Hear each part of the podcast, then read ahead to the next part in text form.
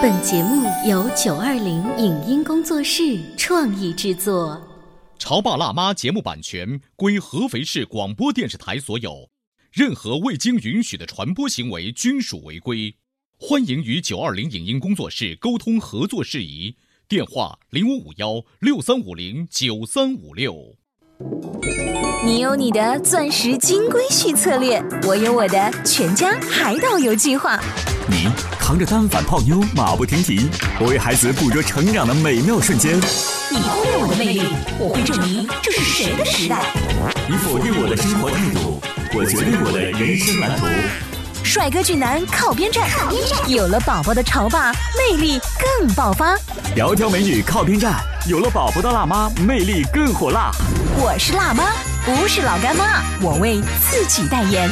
我是潮爸，不是太阳能浴霸，我为自己代言。潮爸辣妈。本节目嘉宾观点不代表本台立场，特此声明。宝贝伶牙俐齿，很是讨人喜欢。及时锻炼孩子的语言能力，是潮爸辣妈们需要关注的事情。如何创造良好的家庭语言环境？关于看电视，家长怎样和孩子沟通才是正确且有效率的？主持人灵儿跟孩子聊天方式为什么让专家赞不绝口？语言能力和学好数理化有什么直接联系？欢迎收听八零后时尚育儿广播脱口秀《潮爸辣妈》，本期话题。如何丰富孩子的语言能力？欢迎收听八零后时尚育儿广播脱口秀《潮爸辣妈》。大家好，我是灵儿。大家好，我是小欧。今天直播间为大家请来了中国科学技术大学终身学习实验室的齐涛宇老师，欢迎！欢迎齐老师哈。齐老师算是就是自己很有在育儿方面的想法，又很会说，他能把自己肚子里的东西告诉大家的。尤其他现在从事的这个职业是研究人一生啊学习能力。你看上个礼拜我们聊的学习能力，聊的是这个语言的这个表达。能力哈，没有聊完，而且很多人会觉得，哎，这个真的是有的聊哎，因为有些人经常会说这么句话哟，当然这句话可能有讽刺意思，你都会说话呀，嗯，你说话的多好呀，死人都给你说活了，嗯，虽然它是一种讽刺的说话，但是你能够体会出哟，他说的对面的那个人。至少有一点，他通过三寸不烂之舌，不用打架的方式，把人给折服了。你还记得，就是网络上有一档很红的节目，叫做《奇葩说》。奇葩说，对，呃，对于呃我们普通的观众、吃瓜群众来说，我是觉得 A 说的有理，B 说的也有理，我那个票数就不断的往两边跑。你知道吗？在现在所有的这种综艺节目当中，其实我是非常看重像《奇葩说》这种节目的，因为它真的是能够像是启明智。你知道吗？说这种节目的类型在国内是很少见的。虽然二十多年前就有了那个叫国际大专辩论赛，但那个是高于这个庙堂之上的，好像不是跟我们生活息息相关的一些辩题。现在辩题呢都是很草根的，你会发现通过辩题，你真的是觉得哎，我要认真的思考了。嗯，所以我觉得从那个节目就能够。折射出一个道理，就是我们作为一般的人，甭管是什么级别的人，我们必须要具备那种说话的能力和辩。这个“变”这个字可不是诡辩的“辩”哦，是。辩才的辩，没错没错。你看，原来就是在古时人就说纵横家嘛，就通过自己的语言，嗯啊，都可以不战而屈人之兵。纵横多厉害！对，是他可以到处去游说啊，对，游说这些国王，然后甚至不用去打仗，就把两个国家可友好了。你说的这个是两千年前的事情。对，其实，在现如今，包括你看啊，从奥巴马开始，国内就有一些人一直很愿意去看。每次举行的美国总统大选，对，因为美国总统大选一定会有两两党的这个竞选人会演讲，尤其是电视辩论。虽然我们今天不去评论这个制度，作为一个吃瓜群众哈，你在电视机前你看的是什么？嗯，你看的不是什么所谓的政策，你看的是什么？他俩在干嘛？唇枪舌战的斗，哎，你会觉得哇，好过瘾呐，嗯，是不是？公说公有理，婆说婆有理，但我们呢，在家庭里面，在学习里面讨论不到那些大政政策。我们可能就是说的一些小事，嗯，我觉得孩子跟家长最常见的就是妈妈这个星期的电视我必须要多看一个小时，妈妈就说我为什么要多给你看一个小时？妈妈因为我上一个星期已经怎么怎么怎么怎么了，就开始变起来了，对不对？对，其实这挺好的，我觉得让孩子放开了去讨论，然后表达他的思维。你看，其实这是一个思维能力的训练。嗯，你看高手过招的时候，除了眼神。然后除了他的形态，那么语言，句句都在刀尖上，句句都在脸上。可是当我们的爸妈听到我们在这里据理力争的时候，我们的爸妈，尤其是合肥的爸妈，会送出三个字。嘴不怂，就结束了这场纷争。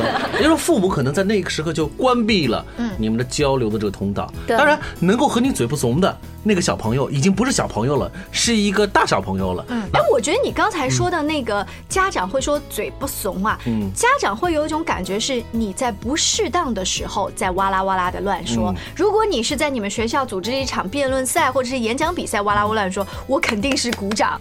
对不对？所以他就有一点是不适当的时候，你话说多了，显得这个孩子很没有礼貌，嘴不松。可是问题是什么时候叫适当的时候呢？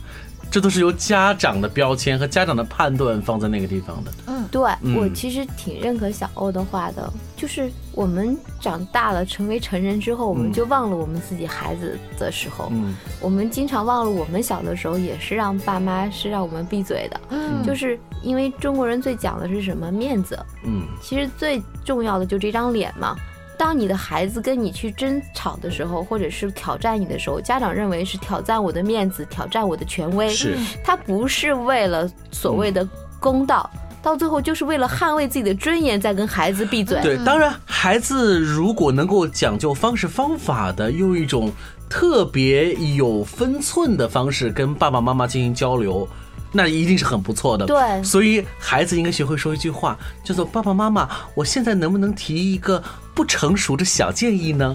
这个话太成人了啊，小孩子应该说不出来吧？当如果家长发现小朋友说出这样的话的时候，那你就来说吧。当然了，我刚刚是夸张的表达方式，我的意思就是说，一个孩子在察言观色之后，用一种特别适合的方式来进行交流。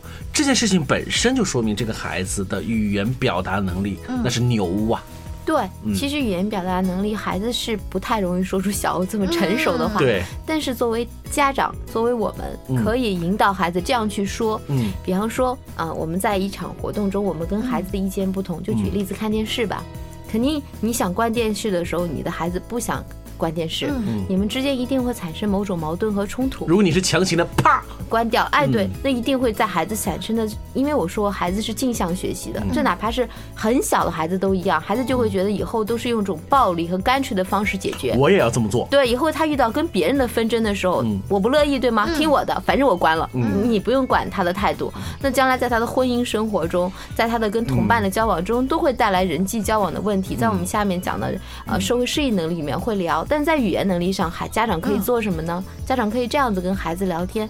家长说：“嗯，我知道你很想看电视，嗯，可是妈妈不想让你看电视，是因为什么什么什么？或者说，妈妈先不说，先说你想看电视是因为什么？嗯，可能小的孩子说不清楚，可能会说。”这好看呀！我想看完这一点啊啊，我就要怎么样啊？孩子可能逻辑不清楚，那这时候妈妈可以带他去理，说第一，你很喜欢看这个动画片，对不对？孩子会说嗯，点点头，孩子一定会点头。第二件事是说，呃，可是我们已经看了很长时间了，对不对？孩子也会点头。他说你喜欢看他的原因有一二三四，哎，帮孩子就像你刚才那种方法去梳理，孩子慢慢慢慢他就在大脑里形成逻辑。我为什么以后在跟妈妈讨论一些事情的时候，就按照妈妈现在这种思路来？对他就会说哦，我为什么要做这件事情？嗯，啊，我怎么样去说服妈妈给我这个权利去做这个事情？第三个，我怎么表达我的权利？哎，孩子还会感受到尊重。哎，这可不是教孩子学坏哈。对，这其实是用这种方式模拟了日后。再在其他方面产生矛盾的时候，我们该用什么样的步骤？对，有理还不在身高呢。如果你们用简单加粗暴的方式，那你的家一定不是聊出来的，是打出来的。你看，我们刚才设计的这一些场景都是在家里面，就是非常生活化的，不是说一定要把孩子送去什么语言培训班。对，你用孩子最喜欢的动画片，用他最喜欢的一些玩具，都可以做成日常练习他语言的一些小道具。对，只要我们讲的语言环境很多，我们现在家长的喜欢做的事情是，哦，最好找个老师把我的孩子就培养成。天才，嗯，这根本不可能，是因为孩子是你自己的，那你自己应该是最了解他的，嗯。你跟他的时间是最长的，应该说你对他的关心是超过任何人的。嗯。所以呢，你要说去花钱去做这些事情，其实很浪费，因为在你的生活中，只要你点点滴滴的注意到这些能力，就会伴随着他的成长嗯。发展起来。嗯。嗯，我们要进行一些训练，因为我们孩子的成长是包括一个大环境的。首先，学校，嗯。学校里他在训练，你看他跟同学交往、跟老师交往，语言能力。嗯。那么他在家庭里面，家庭的环境，还有社会的大环境，比方说你看那个高端辩论赛，我就特别爱看美国总统辩论，我觉得很逗。但这次的辩论好无聊，这次像 像那个马克吐温的那个什么。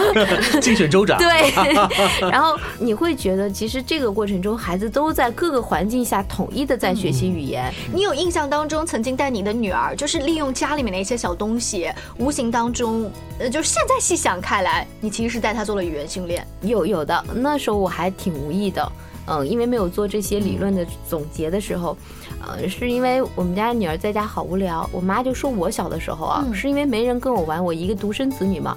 我就自己跟洋娃娃说话，我把洋娃娃摆了一排，我妈还以为我成神经病了呢啊。后来有一天，我发现我女儿干了跟我同样的一件事情，把她的娃娃摆了一排，在跟娃娃说话。我突然意识到，小的时候我妈忙，然后把我一个人丢在那里，所以我才只好自己去跟娃娃说话。你看我多话唠，那时候多想说话。然后呢，我就觉得不能让我的女儿也像我那样，我就拿个玩具出来，我就开始角色扮演。我妈说演的好傻，我在那演那个，她不是有一只猴子嘛，我就演了那只猴子。我说我们去采桃吃，然后怎么怎么去艰难的采桃。然后我们家那个宝宝最后还拍了拍我，他三岁那个时候，他拍拍我说：“妈妈，你是我见过的最笨的猴子，因为我想不出来嘛，就来想这个桃子怎么难采，怎么难采。”然后想了各种办法。哎，你看这时候不仅锻炼他语言能力，还锻炼了他解决问题的能力。是的，对，这就是一个利用玩具和道具做的。嗯大概玩了真正玩了一个上午，他很开心，我也很嗨。最后我就觉得我就是那只猴子。你入戏了，这叫。哎，你看你们在家里头用这种角色扮演方式，其实是在用一种和生活完全，甚至是完全脱离生活的对另外一套语言体系，定位了你和孩子的关系，也定位了你与玩具之间的关系。这就是其实你们虽然没有走出家门，但是你们早就离开了现在固有的这个家，对孩子想象力空间一下子就打开了。对，小欧刚刚提到了一个关键词叫想象力。但如果你的孩子是很少听故事的，他是想不到说，那妈妈你扮演一只猴子，我来跟你一起的玩，甚至有一个延伸说第二天猴子会怎么样了，他给你有一个连续剧的。对那其实它的起因是因为他先听了很多的故事，对对所以他才会有第二集的续集。是我们稍微休息一会儿，广告之后继续来聊和听故事相关联的表达能力。您正在收听到的是故事广播《潮爸辣妈》。《潮爸辣妈》播出时间：FM 九八点八，合肥故事广播，周一至周五每天十四点首播，二十一点重播。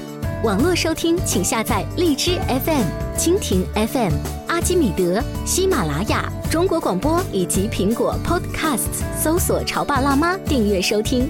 微信公众号请搜索“潮爸辣妈俱乐部”，参与节目互动哦。潮爸到，辣妈，准爸到，育儿专家请。中国内地首档八零后时尚育儿广播脱口秀，陪你一起吐槽养育熊孩子的酸甜苦辣，陪你一起追忆自己曾经的小世界。潮爸辣妈。本节目嘉宾观点不代表本台立场，特此声明。宝贝伶牙俐齿，很是讨人喜欢。及时锻炼孩子的语言能力，是潮爸辣妈们需要关注的事情。如何创造良好的家庭语言环境？关于看电视，家长怎样和孩子沟通才是正确且有效率的？主持人灵儿跟孩子聊天方式为什么让专家赞不绝口？语言能力和学好数理化有什么直接联系？欢迎收听八零后时尚育儿广播脱口秀《潮爸辣妈》，本期话题：如何丰富孩子的语言能力。欢迎回来，《这里是潮爸辣妈。今天小欧跟灵儿为大家请来了齐老师，我们一起聊聊学习力当中的语言能力。对语言能力，刚才我们说这个听故事，你知道为什么我要说这个故事会和听故事有关系吗？嗯，其实我曾经上小学语文课的时候，是最恐惧于一件事情，就是我害怕老师把我揪起来。嗯。呃，小欧，你现在来告诉我，刚才我们那篇课文，来他说的什么意思？总结那个段落，对啊，这个归纳段落总结，那经常啊上语文课都这样。我是最害怕这个的，为什么害怕这个？因为我不知道这个故事里头说的是什么。后来我长大之后，尤其是在做潮爸辣妈做了这三四年之后，我突然发现，会不会和我小时候我听那种类似于绘本故事、童话故事的数量太少，我不知道该怎么样去做归纳，做归纳。会不会和这有关系呢？嗯，有的，就是你听故事的本身，孩子是在跟着故事的情节在走。我们看到的孩子在听，对吗？其实他大脑思维一直在运转。嗯，哎，故事里发生了什么？这里有谁？嗯，他和谁在一起形成了关联？嗯，然后最后他走发生了一件什么样的事情，出现了什么样的结果？孩子其实思维是在运转的。嗯，我们人当然看不见，因为我们大脑不能打开像机器一样看它嘎哒嘎哒在那转。嗯，但实际上它是在运转的。另外一个呢，你他在思维的过程中，他自己大脑会进行提炼的，因为他得把这些信息抓出来。他听得越多，他慢慢的话就形成了这种啊关联性。嗯，我到底这个故事在讲什么？这个还不够。听完了以后，我们经常说一定要提问。嗯，那如果小的时候你不仅听故事，你还问他一句，嗯，这个故事讲的是什么呀？嗯，哎，那孩子很快就会想到，哎，说的是什么呀？我要把他这个逻辑关系用一两句话给你捋清楚。对，哎，你会发现小孩子在很小的时候，当我们反问他这故事里的一些细节，他一开始总结不好这个故事里讲的什么，这么大的一个问题。他能总结的好，说白雪公主遇到了几个小矮人，嗯，白雪公主最后是谁救她的，或者白雪公主她是吃了什么最后给噎死了？只有他这些细节都捕捉到了之后，我才能把这个逻辑讲清楚。是因为白雪公主遇到了七个小矮人，她最后被巫婆的那一口毒苹果，要不然你让我去逻辑关系，我讲什么？我没有那几个重点。对，你会发现它是一个过程，它形成记忆，然后形成顺序，然后才会归纳总结，总结是后一步，那是思维的高层运动了。所以我们。为什么说一定要在孩子在幼年的这个成长岁月当中，我们要跟他进行大量的互动，让他去听大量的故事？其实故事本身它是有线索的，对。而且你会发现那些很著名的那些童话故事，看上去好像故事很繁杂，但是它的线索非常清晰，对。一个非常明显的一条清晰的时间线在往下进行，对。这种清晰的线索就能够方便让孩子去捕捉得到。嗯，对。我最近还发现了一个很。好玩的这个游戏是这一两年坚持下来的，但是我的起初并不是为了训练孩子的语言逻辑能力，跟大家来聊一聊。是故事听多了之后啊，小宝喜欢问我说：“妈妈，那我们家里的小老虎在说什么？妈妈，那楼下的小狗狗在说什么？妈妈，公园里的小鸟在说什么？”因为他整个置身于一个童话的世界，所以我起初想告诉他就是啊，小鸟在说今天早上天气不错。啊，又是一个 sunny day。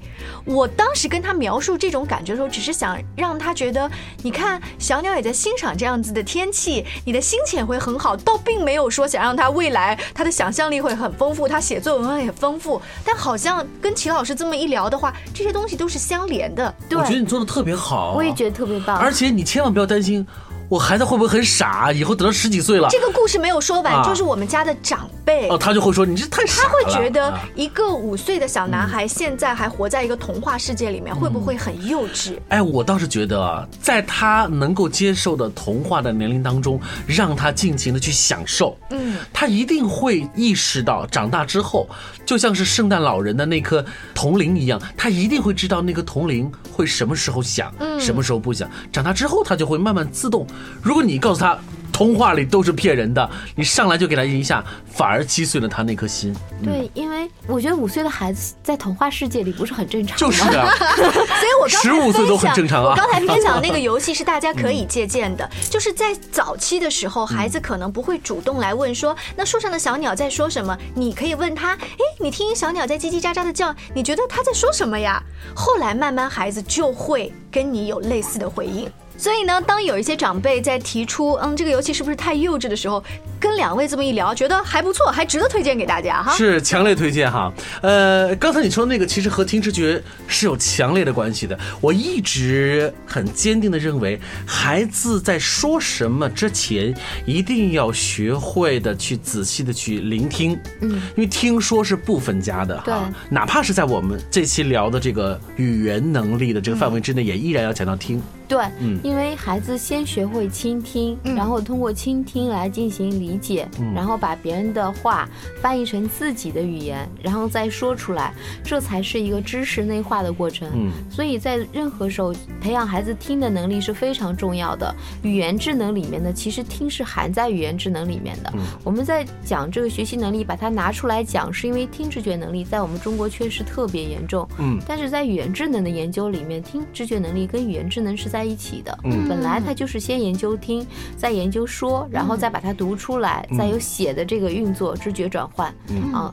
那么其实就像你刚才那个游戏，你还可以跟你孩子再延伸一步，因为你知道吗？其实孩子的想象力才是最宝贵的财富。嗯，我们不要去说把孩子的这些未来自己探索的这个过程都给他掐断。比方说，你可以问孩子，他问你小鸟在说什么呀？嗯，你问他，那你猜猜他在说什么？什么呢？哎，就把话题再抛给再抛给他。对啊，如果你要是个懒惰的母亲的话，你也可以做这种方式。啊，或者我们再把它延伸一下。我学了第一句，小鸟说：“今天天气真不错呀。”那你会回答什么呢？如果你是另外一只小鸟的话，对对。然后你们可以模仿鸟类的对话，再进行沟通。哎，其实你还有一件事，你知道你在无意中还做了一个非常重要的，也是我们后面会聊的那个社会适应能力。你的孩子会跟外来的世界产生。非常好的感知，而且他在内心深处对世界开始产生足够的善意。我觉得童话故事就是给我们对人生培养最大的善良。哎，刚才齐老师说的这个对外部世界保持一个足够的善意，你知道这一点啊，其实在搁之前。是根本就不需要被我们特别着重的提出来的。为什么现在我说非常的重要呢？那是因为现在缺失的很厉害。对，现在这个社会，你知道，在钢筋水泥森林当中，人与人之间的距离是疏离的。对，而且大家的安全感都非常的差。嗯，所以我们在跟小孩子在进行安全教育的时候，往往是提高了很高的一个档次，给他一个感觉就是这个世界都是坏人比较多。当然，这是一个下次的呃节目当中我们来说哈。我们现在。继续来聊这个语言能力。哎，呃，秦老师，你会觉得对你的女儿现在已经上小学了，你跟她在聊说今天你们学校里面都发生了一些什么有趣的事情，愿意跟妈妈聊一聊，她会非常有条理的跟你来说。这是不是也是一个训练语言的一个方法？就好像我们去跟我们的同龄人来聊，说你最近看什么电视剧啊？然后他会剧透，给你把这个电影突突突突从头到尾说一遍。当你在聊你感兴趣的东西的时候，大家的逻辑性都来了。是的，因为第一个来讲，人们都喜欢聊一些自己感兴趣的话题，这不光是成人，孩子也是如此。嗯，不过刚才你说孩子会不会把学校里的事情告诉你？嗯，这个其实挺困难的。到现在为止，我们家丫头都是挑着说，她不会把她的事情都说，因为她会把她不喜欢的事情藏起来。我跟你说，孩子是这样，家里老人也是这样子。就有的时候，我妈到我家来，中午回去吃饭，我妈就会很兴奋的告诉我说：“哎呀，她今天早上出门，然后正好看到了一个隔壁大哟，发现她好像呃脚一崴一崴的，然后呢就聊了几句。”我说妈，你说重点。我妈白了我一眼，我出门买了块豆腐。其实他，但是他为什么会说的那么啰嗦呢？当然，人老了之后啊，就会变得越来越碎碎念。但其实他是想把他。今天一天的见闻，嗯，没有什么所谓的重点的标注，都一股脑的倒给你。对，这跟老人和小孩是同样一个道理。同样的，如果他跟你讲话只讲重点的话，你会发现你像领导跟下属之间，我对你只在布置工作。所以小孩也是一样的啊，你们的宝宝，你今天发生什么事情，他会告诉你，从今天出门，他跟你说 goodbye 那一刻开始，有一只蜻蜓飞过之类之类，说了半天，可能啊。我们作为家长没有耐性，对，听完宝宝，你说你到，你不要说蜻蜓嘛，你说你。你打断他的话，因为你很想啊知道的是，哎，他得了表扬吗？他乖不乖 你想得到，因为成人了，我们经常是有目的性的交流。嗯，但是你在锻炼孩子语言能力的时候，首先你不要打断他说的兴趣。嗯。当有一天他发现语言变得如此枯燥，就像你说的，我就是为了向你汇报某件事情，成了领导和下级的关系的时候，那自然而然他会拒绝交流，那么他会越来越不愿意去说。没关系，你在说的过程中，你帮他理成一篇作文嘛。哎，比方说清晨阳光灿烂，对吗？风凉凉的吹在我的身上，然后我看到树叶落了下来，原来秋天到了。哎，你帮他理成一篇作文，他慢慢慢慢，他其实写作文就会了。就跟那个范文一样哈。对对对。其实还是孩子在习得你的作为和你的想法，对这就也算是一种镜像的一种一种教育和观察哈。对对，如果说语言能力，我们现在聊了两期，大家初初的觉得它还是跟我们本身的说话有关，跟人情世故有关的话，顶多刚才齐老师带了一两句跟作文有关。其实齐老师在之前的节目也曾提到，如果你的听直觉能力、你的语言能力不太好的话，你可能数学的应用题都看不太懂。对它其实是跟你的数理化其他相关的。对，语言能力是一个非常基础的能力。那你它能够对语言进行分解，那么它对汉字的阅读的时候，嗯看其实也是说相关联的一种部分。嗯他看到了以后，他其实在大脑里跟语言的思维过程是一样的。哎，他讲的关键点是什么？嗯啊，那么他可以联想起有哪些知识点可以跟这些关键点进行关联。嗯因为说话你看到也是这个过程，我得找到一些题材去跟你说呀。然后呢，我怎么把它形成一个有逻辑的顺序，再给它解决出来？嗯你看，这就是语言能力的思维过程嘛。是。那在今天节目的尾声的时候呢，我们再说一个小游戏，是方便爸爸妈妈跟小朋友，包括小朋友之间是可以互相玩的。你们随便啊，每个人做一个小签儿，比如说我现在出一个签儿猫咪，然后你可能随便出一个签儿麦克风，然后齐老师也许出一个签儿可乐，这三个看似没有任何联系的签儿，大家丢在那儿，然后我们就开始编故事。你想，三个小朋友在这儿，如果他们编故事，这个故事能编成什么天马行空的，又有逻辑呢，还是有什么其他元素加进来？这是一个很好玩的东西。是的，这时候其实就是一个定向作文的一个概念。是，而且有的时候越离奇，孩子们会越哈哈大笑。对 对这也是我们今天聊的语言能力当中。所以你看，我们在学习力里头聊了很多内容。今天我们聊的是语言哈，下次我们要聊什么呢？刚才已经有了一个小提示了，就是孩子。对外部世界能够保留多大的善意，这算是一个和世界握手的一个能力哈。社会适应能力，好这是一个非常重要的能力。社会适应能力，如果你不想错过的话，下周三再见喽，拜拜。扁担宽，板凳长，扁担想绑在板凳上。扁担宽，板凳长，扁担想绑在板凳上。伦敦玛丽莲买了件旗袍送妈妈，莫斯科的布斯基爱上牛肉面疙瘩，各种颜色的皮肤，各种颜色的头发，嘴里念的说的开始流行中国话。多少年我们苦练英文发音和文法，这几年换他们卷着舌头学评上去路的变化。平平仄仄平平仄，好聪明的中国人，好优美的中国话。扁担宽，板凳长，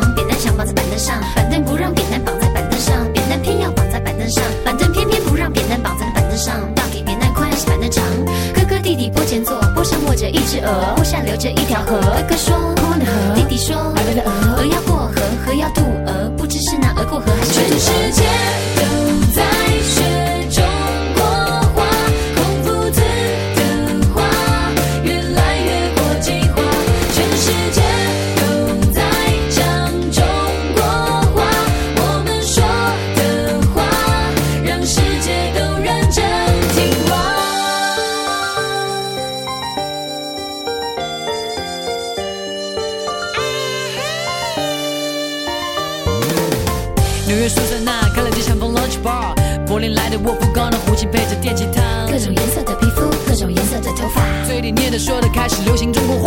多少年我们苦练英文发音和文法，这几年换他们卷着舌头学评上去路的变化。仄仄平平仄仄平，好聪明的中国人，好优美的中国话。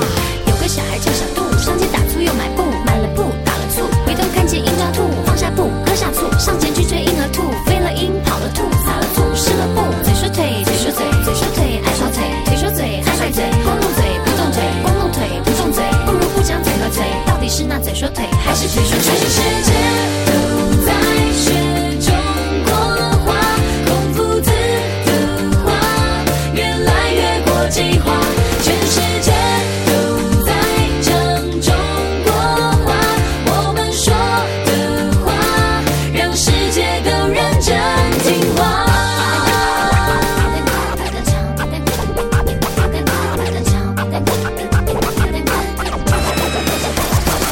Shimmy, shimmy, shimmy.